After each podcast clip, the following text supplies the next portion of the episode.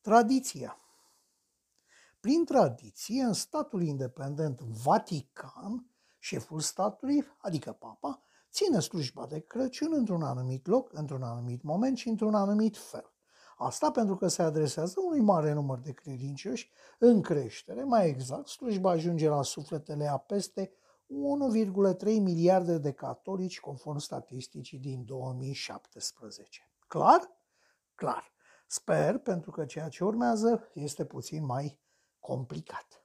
Pentru că în acest nenorocit an 2020, situația sanitară a obligat statul italian să impună restricții de tot felul, inclusiv de circulație, șeful statului independent Vatican, stat care este totodată și capitala întregii lumi catolice, a hotărât cu de la sine putere să modifice ora slujbei de Crăciun, astfel încât credincioșii care participă la Sfânta Mesă, chiar acolo, la Vatican, să se poată duce liniștiți la casele lor, fără să încalce în vreun fel hotărârile statului laic și independent italian.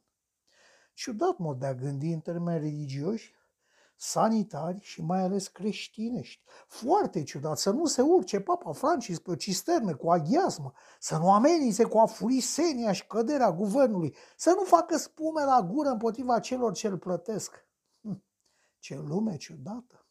Această știre, care probabil a fost trecută cu vederea nefiind imediat politică sau interlopă, ar trebui să ajungă și la urechile popilor noștri ortodoxi, care își bagă o dăjdile în ea de lege sănătate și bună creștere, popi care la cerere ar putea să și comenteze această știre. Așa crede un om de pe stradă.